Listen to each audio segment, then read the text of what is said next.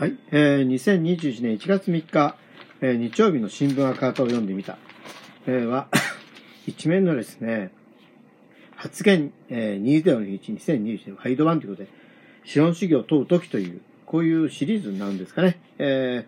ー、音楽家坂本龍一さんということで、平和から環境、人権災、災害復興と多彩な発言行動を続ける音楽の坂本龍一さん、コロナ感染が世界的に広がり、社会の在り方が問われる中、資本主義の在り方を根本的に見直さなければ人類の未来はないと訴えます。思いを聞きましたということで、えー、ちょっとこれ、か、か、あ、ちょっと、なんとか恵子さん、ちょっとごめんなさい、時間読めないんですが、えー、女性の記者の方の記事ですね。コロナ感染拡大で貧困と格差、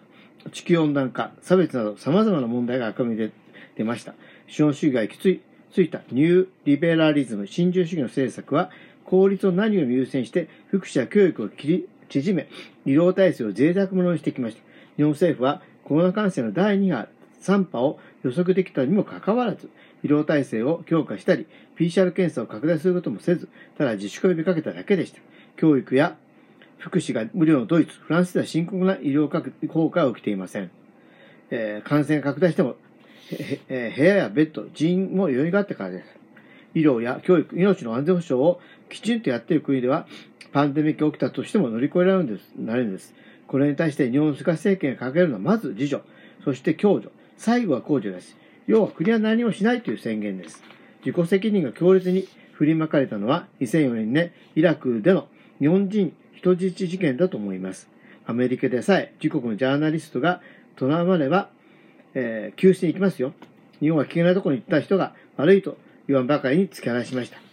2001年、小泉構造改革路線で竹中平道氏を起用し、労働者派遣法を緩和したり、え医療制度改革などを行い、派遣切りや働いても生活できないワーキングプアの人たちが広がり、貧困と格差を広げてきました。貧困問題もコロナに感染しても自己責任。コロナに感染したら、まず感染したに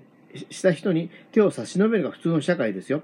歴代の自民党政権が経済合意主義を推進し、自己責任を押し付けてきた。コロナがその問題をあぶり出したのです。PCR 検査ができない先進国なんておかしいと。全国民は政府に対して問うべき大問題です。他の国だったら大規模でも起きてもおかしくない。大事なことは野党が自民党に対して立ち向かうこと、一大政府でまとめて対抗してほしいと思います。ということで、3面に続きますというふうに載っています。えー、結構長いので、とりあえず、ここまで、えー、一面のとこだけ、えー、読みました。えー、まあ、坂本龍一さんね、あの、最近は社会的な発言を、えー、されておられる方はですね、まあ、ちょっと私の正直なイメージで言うとですね、あの、まあ、もう30年ぐらい前のイメージなんですけどね、坂本さんというとちょっとなんか、まあ、霊障系の人っていうかね、そんな感じがしてたんですよね。あの、まあ、何かの雑誌だかインタビューで、坂本さんがね、あの、まあ、背中濡れてるよっていうようなことをね、俺は言うんだみたいなことをちょっと言って、どうどういうかというと、まあ、いわゆるね、熱くなってる人ってやっぱりいるわけですね。当然その、まあ、坂本さんはまあ現代音楽というか、ね、テクノポ、あのミュージックと言われたような、えー、世界の人ですけど、まあ、ね、いわゆるポップとかロックにも近いところに当然いるわけで、ね、まあ、ロックの中には当然ああの熱くなってる人が多分いる。で、そういう人たちを見て、まあ、背中、ね、濡れてるよと、あの、ウェットバックっていうふうな、ふうに言ってたって言って、いやね、そういう人たちに対して、ね、あの、まあ言うならば、あの、戦う君のことをね、戦わない奴が笑うだろう的な、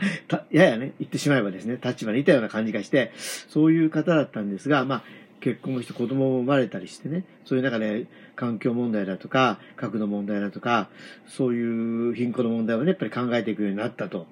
いうふうではないかなというふうに、まあ、坂本さんについてちょっと思っているんですが、えー、この、えー、発言に、2021ワイド版、正直問うとき、坂本、音楽家坂本優さん、えー、これまた3名続きますので、えー、時間があったら読んでいきたいなと思っています。ということで、ここまでお聞きいただき、ありがとうございました。2021年1月3日日曜日の新聞赤旗を読んでみたでした。ありがとうございます。